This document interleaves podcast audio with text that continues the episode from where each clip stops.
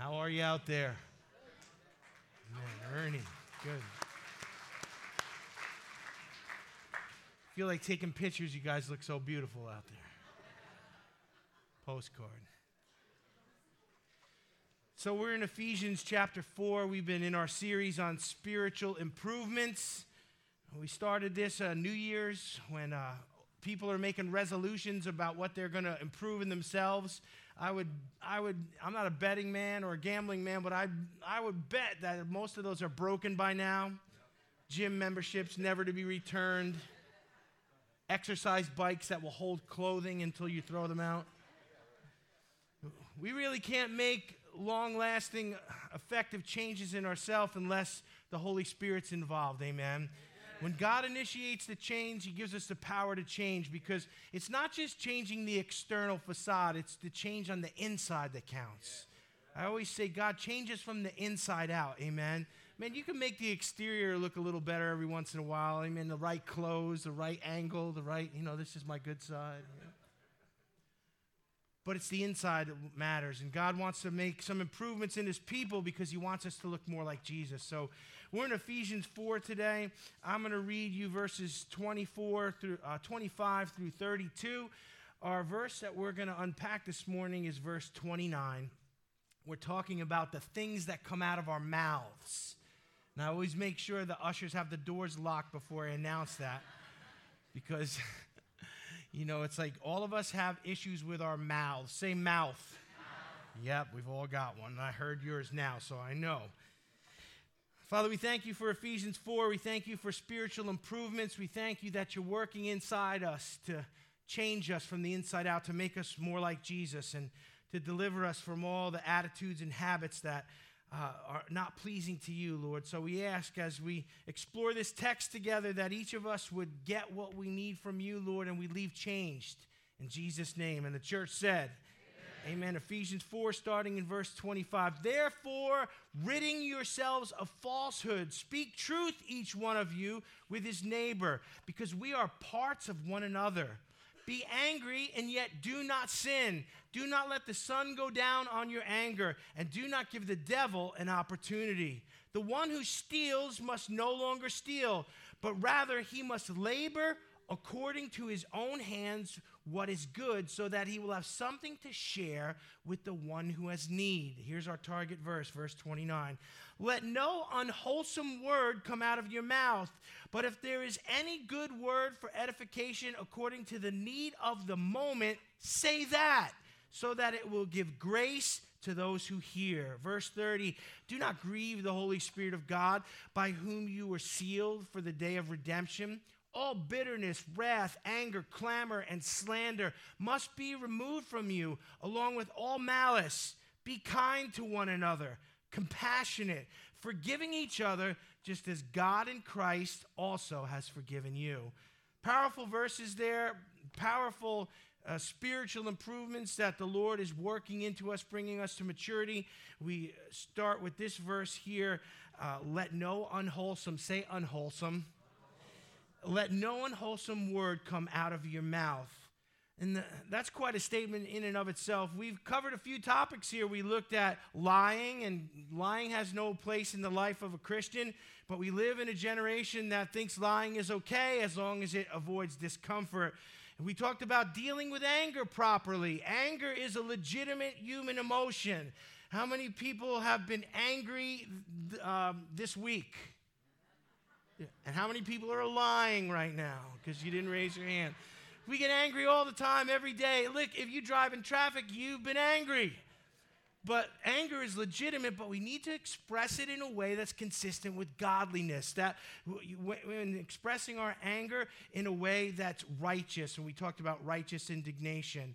Uh, then we talked about stealing last time we were together. And even though our culture is relaxing about stealing, you know, there's some cities where if you steal under $1,000 in a store right now, they don't even charge you. you know, should we get a bus trip to that city and go shopping? And, no. I mean, it's crazy that our culture is backing off from stealing, and you look at our society is falling apart. And there's places where you go into the stores in the inner city, the shelves are bare. Why? Because they've been looted clean. People can't get groceries and they can't get medicine. God says for the Christian, lying has got to go, and stealing has got to go, and, and our, our anger has to be handled correctly. We continue here with a topic that each of us could use some work on. We're talking about spiritual improvements, and that's with the issue of what's coming out of our mouths. Yes, it's quiet. Sometimes the best way to control your mouth is not to open it. Do you ever feel like some days just applying two layers of duct tape across your mouth? Any married people ever said stuff and you have still you're still paying for it? Come on, raise your hand. Well, our mouths need to be under control, and what comes out of our mouths is important because here's why. Because the most accurate indicator of what's going on in our hearts is by what's coming out of our mouths. Do you ever hear somebody say something really that they shouldn't have said, and they say, oh, that slipped out? Well, no, it didn't slip out. It's just that that's what was in your heart, and you, you know, you stopped, you know, guarding your mouth for a second, and you said what was really in there. Luke 6 uh, 45 says this A good man out of the good treasures of his heart bring forth that which is good, and an evil man out of the evil treasures in his heart bring forth that which is evil. Listen, for out of the abundance of the heart, the mouth speaks. Now, I don't know about you, but there's been times in my lo- life where I thought I had problems with my mouth. In fact, when I was a teenager, a lot of people told me that. Anybody remember being a teenager when you knew everything and you just felt that it was your job to straighten out all the adults who were dumb, that you would tell them what was, and, and you just started saying stuff. Do you remember that? When you started to talk back to your parents? Come on, don't, don't pretend it was just me. I know some of you. And that mouth gets you in trouble. You start saying things. I don't know. My grandparents' generation, my parents, man, you didn't say certain things that people say now to their parents. My wife and I have been on the baseball field watching children curse at their parents. Yeah, boo. But why is that? Our mouths are out of control, and uh, what's in our hearts now is a problem because it comes out of our mouths. And the Bible says here, out of the abundance of the heart, the mouth speaks. So I didn't have a mouth problem. You didn't have a mouth problem. In fact, right now, we don't have a mouth problem. We have a heart problem. What's in our hearts comes out of our mouths. We're going to explore that a little bit eh, today and see how we can fix that. But here's a dangerous prayer to pray if you're feeling dangerous. Anyone feeling dangerous today? Two people. Praise God. Okay. If you're feeling dangerous, here's a dangerous prayer Holy Spirit, show me what's in my heart dangerous. Because you know why? He just might show you what's in there. And sometimes it surprises us. If my heart's filled with anger, if it's filled with bitterness, if there's jealousy in my heart, if there's fear in my heart or insecurity, all that stuff is eventually to come out.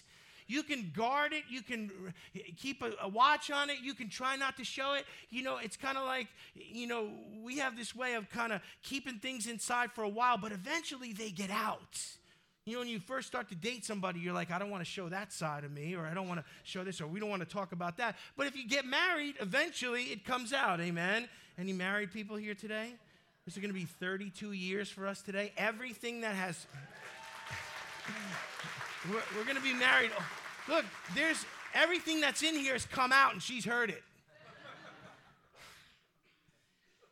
And so our hearts are the issue, not our mouths.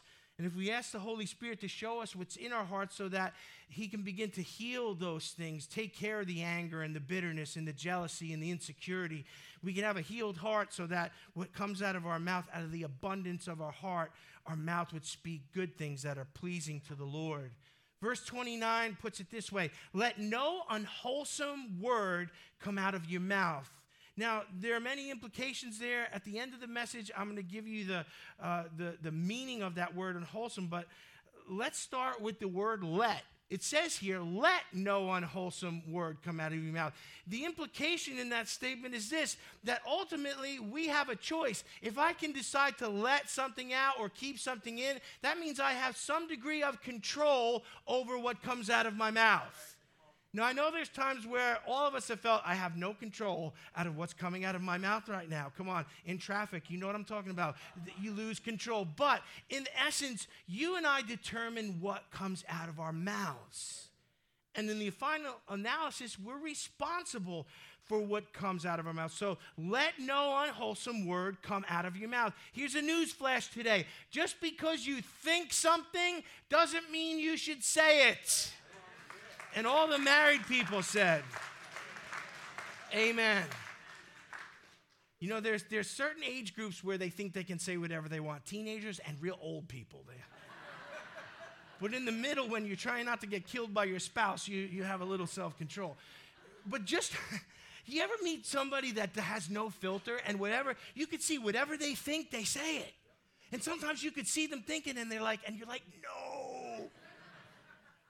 Once it's out there, it's out there. You can't take it back. And anybody ever say things you like to take back? Amen. Sometimes after a service, I go right to the booth there and destroy the CD or the. I don't think we even, I don't know how to stop it anymore. It's just, once you say something, you say something on social media, it's forever. It's out there. Somebody's got a copy of it. So we've got to deal with our hearts so that our mouths fall in line. And just because we think something doesn't mean we should say it because we have ultimate control over our mouths. Let no unwholesome word come out of our mouth. Now, when exercising self control with our speech, there are three things we should all avoid. And here they are the three C's. Are you ready? If you're taking notes, three things we should avoid with our speech cursing, complaining, and criticizing. Amen. Let's explore those and let's have fun and start with cursing first. This morning, we're going to get somebody up here to give an example of what cursing. No, I'm just kidding. None of us need an example. All of us get it, right? Cursing is something that we should avoid. Now, when you think of unwholesome speech, the first thing that should come to your mind immediately is cursing. Yet we live in a cursing generation, isn't that true? People have always cursed, but we've, we've removed all the restraints off of cursing. People curse all the time, everywhere, doesn't matter you. I've been introduced to people. This is Pastor Rick. I shake the hand, and within minutes, the person's cursing. There's no civility. There's no, uh, there, there's no, it's just the lid is off, the gloves are off. We live in a cursing generation, and it's a vulgar generation, and people use foul language in the public square like it's punctuation. And we can all relate to this. Don't try and seem holy in church. I, I, understand, you know, all of us work in areas and we're around people and we drive in traffic and we're going to hear vulgarity. You're going to hear it on primetime TV. You're going to hear it on the radio. You're going to hear it on the news. You're going to hear it from our politicians. When did that start happening? That politicians just, you know, they used to try to keep the guys that they were, you know, people of integrity and control. Now they just curse. And that's the generation that we live in. It's a cursing generation. And we've got cussing Christians and swearing saints too. Now, it used to be that only the worst of people would curse. In fact, if you cursed or used that language in public or in front of a certain crowd, you were considered, you know, a low class person or someone that, you know, was at the dregs of society. People would say things like, they cursed like a sailor. Why? Because sailors were a particularly rough bunch. Apparently, everyone in our generation has taken up sailing at this point. Everyone cusses young people, old people, rich people, poor people, the ignorant and the well educated alike. I've heard people stand up and give speeches in, you know, uh, Ivy League institutions, and they're, they're saying words that you would never have whispered in the alley in my grandfather's generation. It's shocking that the rich and the poor and the young and the old use such language. It's become so commonplace in our conversation that it has become grotesque. It used to be that improper use of uh, language, that foul language or cursing, would not even be done in the presence of a lady. Do you remember those days? You got to think back, think back, think back to when the dinosaurs roamed the earth and where you, you wouldn't say certain things in front of a lady. Where are my ladies today? All right, two or three of them. Okay. I liked it back then when we'd have some respect for the fair sex. But here, what the problem is that now our ladies curse in such a free way that they can make a Marine Corps drill sergeant blush. I've seen things in traffic, in the supermarket, in the parking lot where do you kiss your mother with that mouth? In common conversation. Look how far we've fallen. Yet, what's coming out of our mouths is in our hearts, and it's not pleasing to God. And so, if we're Christians, we need to deal with uh, you know, these unwholesome words that come out of our mouth. Look, and I know everybody struggles and everybody has their moments. I remember uh, just when I was growing up, my grandfather was a, a truck driver in the South Bronx. And he, I mean, he invented some of his own words. He was really good at it. But my Nana, my sweet little Nana, never said a bad word until she got Alzheimer's. And then we're like, well, where did Nana learn that? From Poppy. That's where she learned that. But you see, if it's in your heart, when your guard is down, it'll come out of your mouth. So I understand you hit your finger with a hammer, you might not say the prettiest words. You bite your tongue. Anybody ever bit their tongue like for the third time? Yeah, amen. That, that'll make a saint swear right there, I'm telling you. So I, I, get that when we're in pain or we're in shock or something, but when we're using vulgarity in common conversation, something's wrong with our hearts. And God needs to heal that thing. So the Bible has some things to say to the Christian who cusses. And Ephesians 5 4 says this And there must be no filthiness or foolish talk or vulgar joking, which is not fitting, but rather giving of thanks. So for the Christian, our, our speech shouldn't be vulgar. It shouldn't be foolish talk or vulgar joking. Sure, we can have a sense of humor. Sure, we can laugh. But the things that we say shouldn't be vulgar to, to get a laugh. Exodus 27, the scripture actually commands us about cursing. Now, it says, You shall not take the name of the Lord your God in vain. People curse the name of God, people use God's name as a curse.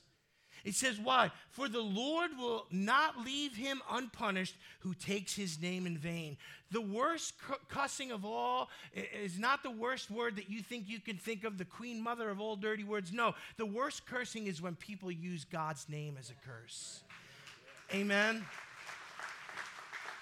Now, I've been around the block. I've, I've worked in construction. I've heard all the curse words. And you know what? I feel sorry for people that use that in such a way that it's, it's, it degrades them, but it doesn't offend me. But what does offend me, what does hurt my heart, is when people take the Lord's name in vain. The scripture says God will, God, God will not let it go. God's not going to just wink at that. There's a punishment attached to using God's name as a curse. So cursing's got to go, and it's something that God wants to work in us and get out of our hearts so that what comes out of our mouths is not unwholesome. These are spiritual improvements. The, the second thing that we have to deal with when it comes to uh, unwholesome speech is cursing is number one, and then number two is criticizing. Say criticizing. criticizing. Cursing is bad. It's real bad, but having a sharp tongue and a critical spirit is equally as bad. There are some people who consider themselves good Christians and very holy, and they would never say a cuss word, but they criticize everybody and everything all the time. Even the preacher right now. I wish he'd go on. I wish he'd stop. I wish his clothes would match. I wish. You ever meet him? Critical, critical spirit, criticizing all the time, would never dare cuss, much too holy for that, but criticizing is equally as bad. And the religious person who would never dare cuss, but tears others apart with their critical spirit and the barrage of relentless criticism is equally offensive to God. Fault finding, being judgmental, being critical of others. What does that do? People like that are grace killers. God gives us grace for our rough edges. Amen? God gives us grace. Why? Because we're in process. God's working on us. Uh, yeah, there are things wrong with me, but I'm not finished yet, and God's not finished with me yet, and He's not finished with you yet. So when we look at somebody who's got some rough edges and we're critical of them and we criticize them, we put ourselves in the place of God. Who are we to criticize God's workmanship? Who are we to criticize another man's servant, the scripture says to us? So the critical spirit has got to go. Why? Because it kills grace. Do you know why people, uh, the people who criticize others constantly, you know why they do that? Eh, they do kill grace, but here's the reason they do it they're not happy with themselves. And there again, this boils down to a heart issue. If I've always got to pick at others, Don, if I've always got to point out their flaws, you know the type of people, they can walk into a room that you just painted and everything's beautiful, all the lines are cut in nice, and they can instantly find the one spot you missed. And they're like, Don't you love them? It's quiet, so maybe you are some of them. That critical spirit, they've been trained to find the flaw. Why? Because they're unhappy with themselves and the flaws that they have to deal with. So realize when a person's criticizing you and picking at you and tearing you down, it's not about you, it's more about them. It really reveals that they're not happy with themselves. Now, talking about criticism here, we've got to talk about one area of criticism that's legitimate, and that's constructive criticism. How many would say that you've benefited from constructive criticism sometime in your life? Amen. And thank God for the person who loved you enough to, to take the risk to offend you, to give you the criticism so that it can help you get better. Amen. Constructive criticism is a good thing. It's positive, it's healthy, and we should be spiritually mature enough to receive constructive criticism from other people. Yet there are so many people in our generation that doesn't submit to any authority, that everybody gets a trophy and everybody is right and nobody's wrong. In this generation, there are so many people that say, nobody can criticize me, nobody can tell me what's right, and I won't receive correction from anyone or anything. That's a dangerous way to live. That dooms you to learning everything in life the hard way.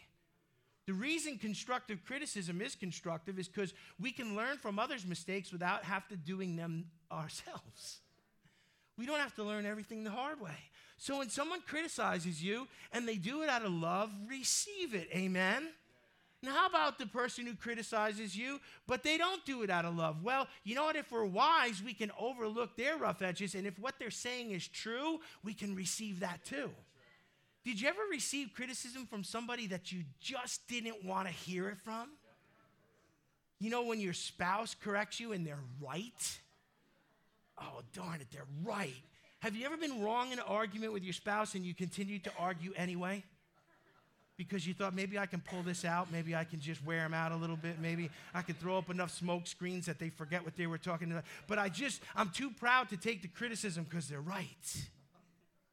This happens in marriages, and we have to humble ourselves, amen. We have to say, honey, you're right. All the women are going. She's spoken a lot of things into my life that I didn't want to hear at the moment, but she was right. And if we're wise, we'll be able to receive criticism from people who love us, even if they give it to us the wrong way. And even the person who doesn't love us, but they say something that's so true. A boss at work or, or a coworker or a peer just calls you out and they nail you and you're busted. Receive that criticism, it'll make you better. Constructive criticism is good, and we should be spiritually mature enough to receive it. But destructive criticism is never good. We should never correct someone to humiliate them, to destroy them, to make them feel bad about themselves. We should never correct someone to shut them up so they would never dare interact with us again. That's unwholesome speech, and it's not pleasing to God. It has no place in the life of a Christian, it has no place in our relationships. So, cussing, complaining, and criticizing are the things that we have to deal with. And we've looked at cursing and we've looked at criticizing, so let's move on to complaining. Now, all of us can agree probably at this point that cursing and criticizing are not pleasing to God and they've got to go. Yet a lot of people don't realize that complaining is unwholesome speech as well. In fact, by the amount of heads that are not nodding, my work is cut out for me. Complaining is not a spiritual gift. complaining is not a character strength. Well, you know, my, I have a, you know, I'm really critical and discerning and I can find fault everywhere and I can find all the problems. And so, you know, I like to complain about it so everybody knows. Complaining is not pleasing to God. In fact, we're going to unpack complaining here and realize that, you know, those who complain constantly in a steady stream of complaining, something is wrong with their hearts. Did you ever get yourself in a mood? Did you ever get yourself in a mode? Did you ever just wake up on the wrong side of bed and you just were complaining about everything? Amen. I've had days like that. I'm like, I'm going back to sleep and trying again tomorrow. But we get in these moods and these modes, and when, a, when what comes out of our mouth is a constant river of complaining, something's wrong with our hearts. And I can guarantee God is not pleased with our speech. There was a monk who joined a monastery many years ago, and the stipulation to join the monastery was he had to take a vow of silence, and he was only allowed to say two words every 10 years. Woo! That was, some of us, two words every 10 minutes, and we die. Some, so he joins the monastery. After 10 years, the head monk calls him into the office and said, Would you like to say anything? And he said, Food bad. All right, food bad. All right. So another 10 years pass by, and the monk is again given his opportunity to speak his two words. It's been 20 years. He says, What do you got to say? He said, Bed hard. Oh, okay. Guy walks out. 10 years later, he comes back, and the head monk says to him, Well, it's been 30 years. You know, you've said four words. What would you like to say? I quit. and the head monk said, Well, it doesn't surprise me. You've done nothing but complain since you got here. Six words. That's all he said, six words. But you know, when the sum total of what comes out of us is complaining, there's a problem with our hearts. And here's the issue with complaining. I'm going to give you three problems with complaining. Number one is this complaining offends God. It's quiet. Oh, God doesn't care if we complain. Yes, He does. Why? Because He's our source. He's the one who provides our needs. He's the one who made us the way we are. Come on, how many have looked in the mirror and, and looked at the way God made you and said, I want to talk to the manager? How many people have been there? Right? We complain about this. I, we nip it, we tuck it, we suck it out, we, we paint it different colors. We're not happy with the way we look. So we complain here. God made us, God provides for us. He knit us together in our mother's womb. He gave us our voice, our personality. All of these things were fearfully and wonderfully made, the Bible says. We're unique, yet we complain about it. And when we complain, it's as if we're making accusations of God, as if He messed up. When the Hebrews under Moses were led out of Egypt, come on, we, we've all, you know, we've all seen the Ten Commandments and Charlton Heston and uh, Remember Moses was Charlton Heston? Yeah, that's, that's the real Moses, I'm convinced. But and he leads the children of Israel out of Egypt. They were slaves. They were in bondage. They were under Pharaoh's thumb. And through 10 miraculous plagues, God leads them out of bondage, drowns Pharaoh's army, sets them free, and makes them a new nation, a new people. And what do they do as soon as they get into the wilderness? They complain, complain, complain. They complain about everything. It's too hot. It's too cold at night. My tent's leaking. My sandal's broken. I, I, I don't want to eat manna anymore. We need some meat. And they complain to the point where they drove Moses nuts. And they complained to the point that they got God mad at them. Complaining offends God because it's a slap in his face to saying what you provided for me, what the lot you've given me, the way you've made me, and what you've done for me is not enough, and I'm not happy with it. When we complain about everything, we're in essence saying that God messed up. Yes, life's hard, people are difficult, and things aren't always fair, but the God we serve is a good God, and He's been good to every one of us, and He's gracious to us. So let's remember in our complaining, we risk becoming offensive to God. Now, our generation's all wrapped up in something that's offensive. You know what? If you offend me, if I offend you, if we offend somebody else, who cares? Get over it. That didn't go over too good. Let me try it over here.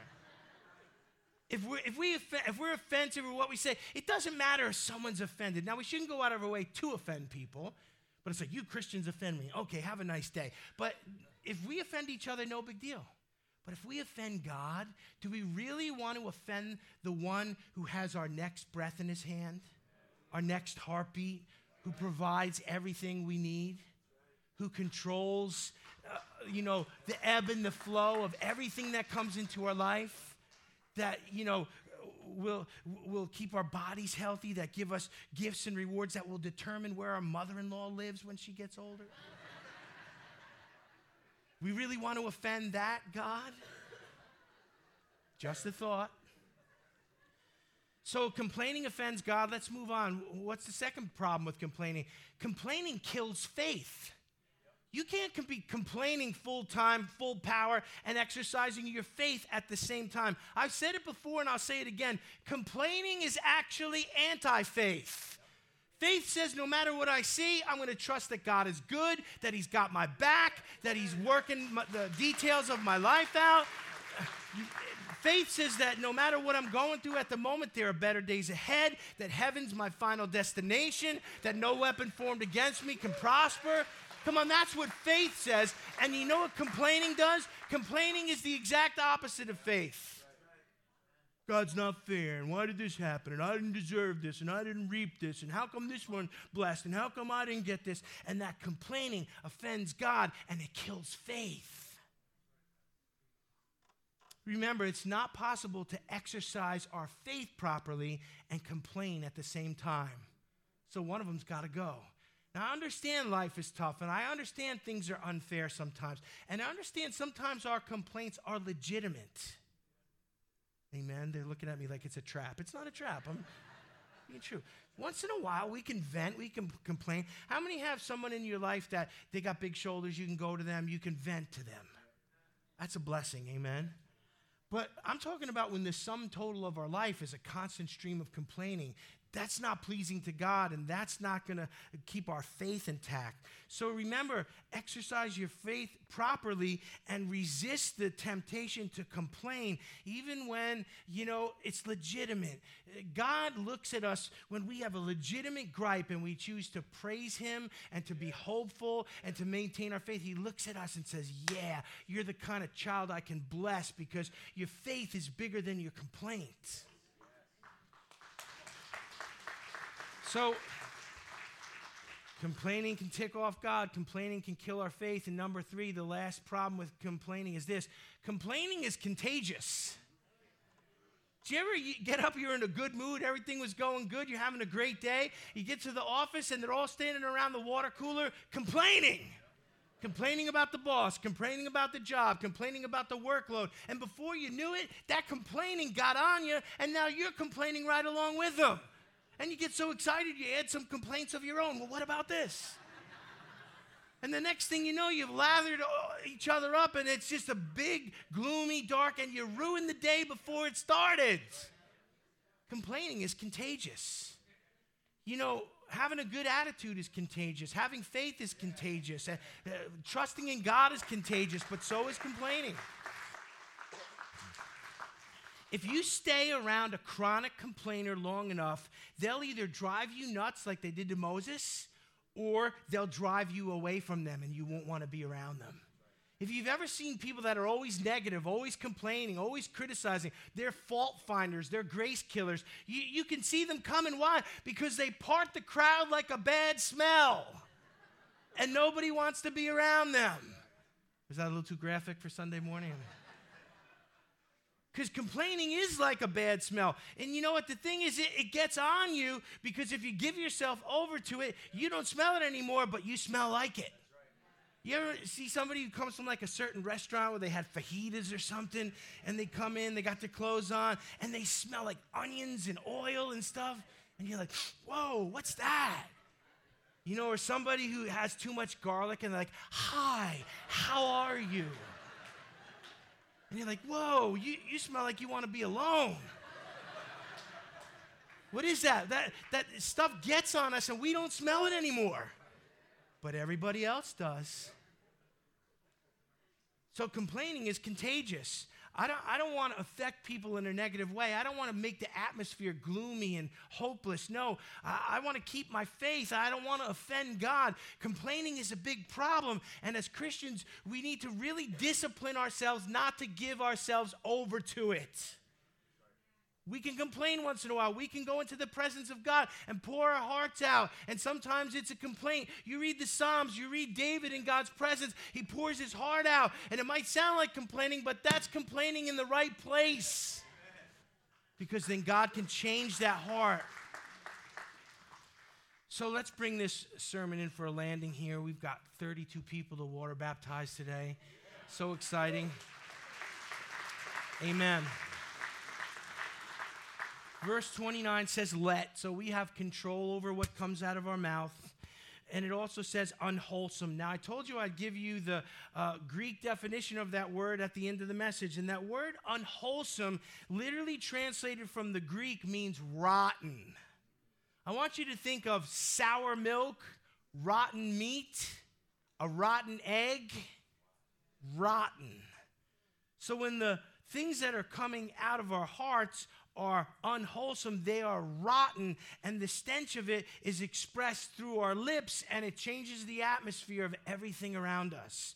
Now, the text concludes by telling us we should exchange our cursing, criticizing, and complaining for a different type of speech. Now, listen to what the text says here. It says, But if there is any good word for edification, according to the need of the moment, say that so that it will give grace to those who hear. In those words, there are three principles that would replace cursing, criticizing, complaining. Number one, uh, to have wholesome words instead of unwholesome words means that our words are productive. Look at what the text says. But if there are any good word for education, it's a good word. It edifies. What does edification mean? It means to build up. Do you realize the words we speak can either build others up or tear them down? When you speak to your children, you could either edify them, build them up, or you could tear them down. It's unwholesome to tear down a child with our words. It's unwholesome to tear down our spouse with our words. It's unwholesome to tear each other apart with our words. So we exchange that cursing, criticizing, and complaining for productive words, words that do good in another person's life. Amen? Number two, we exchange that cursing, criticizing, and complaining for words that are timely Look what it says according to the need of the moment. Say that. So when something needs to be said, we need to say it. Have you ever had somebody say something to you that you absolutely needed to hear at that moment and it totally changed your mood, the atmosphere, your life? Have you ever had someone speak a word to you? Have you ever had the word of the Lord come to you and finally out of the darkness, the light comes on and you get it? And there's freedom. I'm talking about those kind of words. Amen. That we would speak a timely word. Proverbs talks about this that we speak, you know, uh, gold, uh, words of gold laced in silver. It talks about that sort of thing that, uh, you know, a timely word, a word from the Lord that we can speak into someone else's life can totally change them. And that's what we should be using our mouths for. What's coming out of our mouths? Well, what's in our heart? Well, how do I speak timely words? How do I speak the word of the Lord? Well, first of all, we've got to let the Lord heal our hearts. And then, secondly, we need to fill it with the word of God. Amen. You and I should be in the Word of God constantly, filling our hearts with the good things of God's Word, so that when we open our mouths, it's going to come out at the right time, at the right place, and the right person's going to hear it, and it's going to make all the difference in their life. Number three, we exchange our cursing and complaining and criticizing for productive words, for timely words, and lastly, for gracious words. Look how the text concludes so that it will give grace to those who hear. Now, you might think, well, you know, probably means, you know, if you say something nice, you know, people like it much better than if you say something mean. So, no, but the word grace means unmerited favor. So, to be gracious with our words means that we say something to somebody that really they didn't they didn't necessarily deserve to hear. So you have somebody who's rude, you have somebody who's pushy, you have someone who's critical, and instead of giving it back to them, you mix grace with it and you say something loving in place. You getting this today? Come on, this is black belt level Christianity right here. this is spiritual maturity.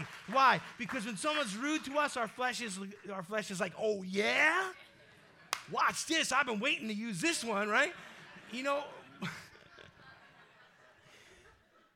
Like some people are talking to you like, oh man, you just stepped in it right now. You just you're gonna get it both back. And that's the wrong thing. That's the sign that our heart's messed up. How many times when someone's rude or disrespectful, if we just are gracious and loving back to them, that we disarm the whole situation? I'll never forget one time I was a young man and I was driving and I went down a one way. I think I, I went the wrong way. And here comes a guy in a car and he rolls his window down and he starts yelling and screaming and cursing at me. And his wife's sitting in the passenger seat. And when he was done, I said, I'm sorry, sir, you're right, I made a mistake. And his whole face turned white. And he said, uh, uh, It's okay. And as he drove away, I watched his wife lay into him. I'll never forget that. I was like, but see, that gracious word disarmed the whole situation. And I wasn't, I wasn't doing it to get him in trouble with his wife, Tony. I just, that's what the Holy Spirit put in my heart at that time. Admit you're wrong and apologize. The guy didn't know what to do with it. See, those words of grace, they disarm the worst of situations and circumstances. So let's exchange our cursing and criticizing and complaining for productive words, timely words, and gracious words. If we'll be willing to do that, we're not going to do it perfectly. These mouths are tough to control. But if we'll make a conscious decision to partner with the Holy Spirit as He's trying to work these things in us, we're going to change. It might be slow, but eventually we're going to get there. Because God finishes what He starts in us, especially if we cooperate with Him. Let's bow our heads this morning. Father, as we bow our heads this morning, all of us, if we're being sincere and honest, we have to say, I need some work on my mouth. I need some work on the things that come out of our mouth. Some of us use language and it's vulgar and we've given ourselves license to do it, and other people think it's funny, but it's not because it offends you, God. And the word says that we should be wholesome and holy and we should have holy speech. So, Lord, we repent of that today. We ask you to forgive us and change us God, we can't control what comes out of our mouths, but we need you to heal our hearts. Father, I pray today that if we complain and criticize others, Lord, that you would deliver us from that. Deliver us from critical spirit. Deliver us from complaining about everything and just help us to be so overjoyed with the blessings you've given us in life that we just have no time or energy to complain. Father, I pray today that, Lord, where the unwholesomeness of words that have come out of us have affected others and hurt others and killed grace in the life of others, that you would forgive us, Lord. And if we got an opportunity, we would apologize or make restitution or speak gracious words in place of the ones we've spoken. Help us, Lord, to have mouths that are under control, that no unwholesome word would come out of us. I pray in Jesus' name, amen. Amen. Give him praise.